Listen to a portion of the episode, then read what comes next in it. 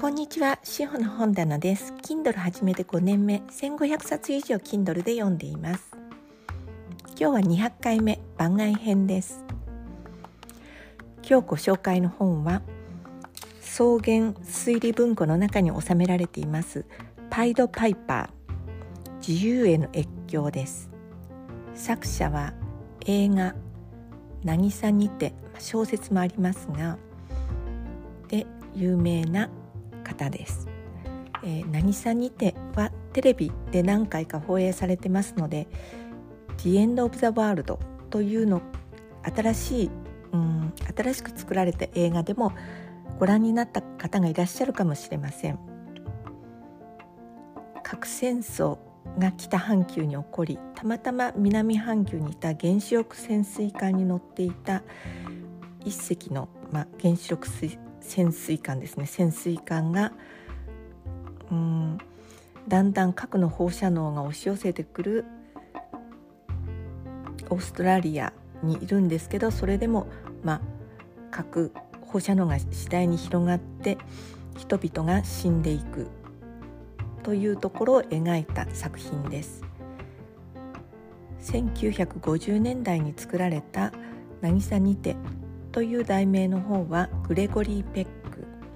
が主演をしていて、まあ何、何うん、核戦争が起こった後なのに日常生活というか特に特別なことがあるわけではないけれども人が死んでいく。それでも生活は続く。また人が死んでいく。最後は誰もいなくなる。というところまで描いて私もちょっとあのテレビで見ましたが、うん、暗くなる話です。きっとこのネビル・シュートが書いた時には SF 小説として作品を書いていたようです。さて今日ご紹介したい「パイド・パイパーは」は1940年の夏現役を退いた老弁護士ジョン・ハワードは昇進を癒すため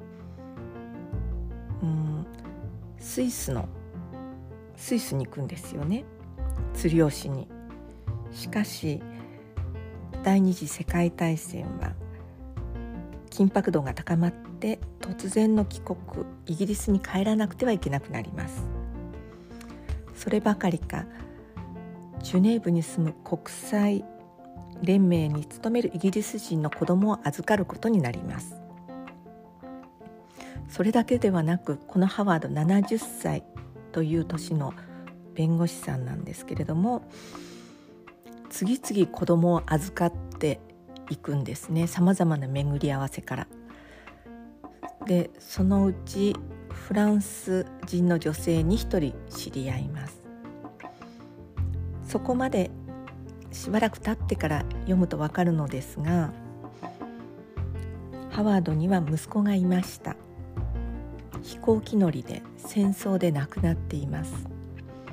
フランス人の女性は実はこの息子のジョンと知り合いの人だったんです。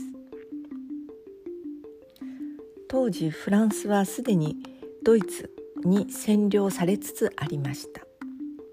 そこから敵国イギリスに戻る。ということはかなりハードルが高いんですね。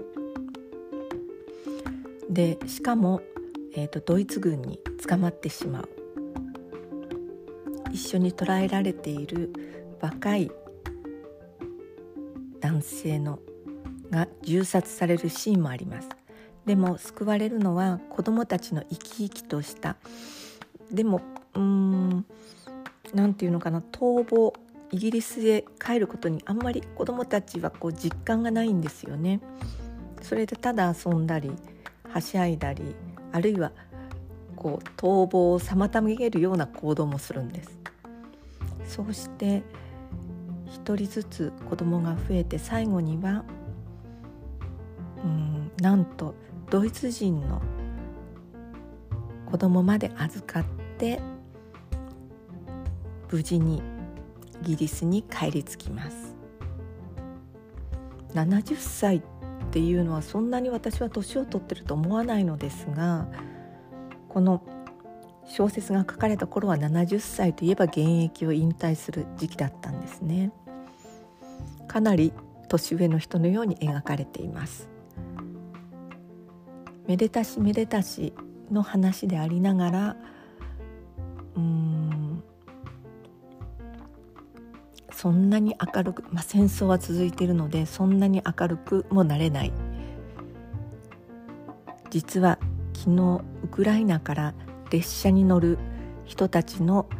ニュースを見ました。そして核兵器を使うことも辞さないという大国の姿勢をニュースで聞くこともありました。本当は 200, 200回目なので何かこれからのことをお話ししようと思ったんですけどこのパイパイド・パイパーを読んだ時には昔の話と思っていたことが今現実になっています。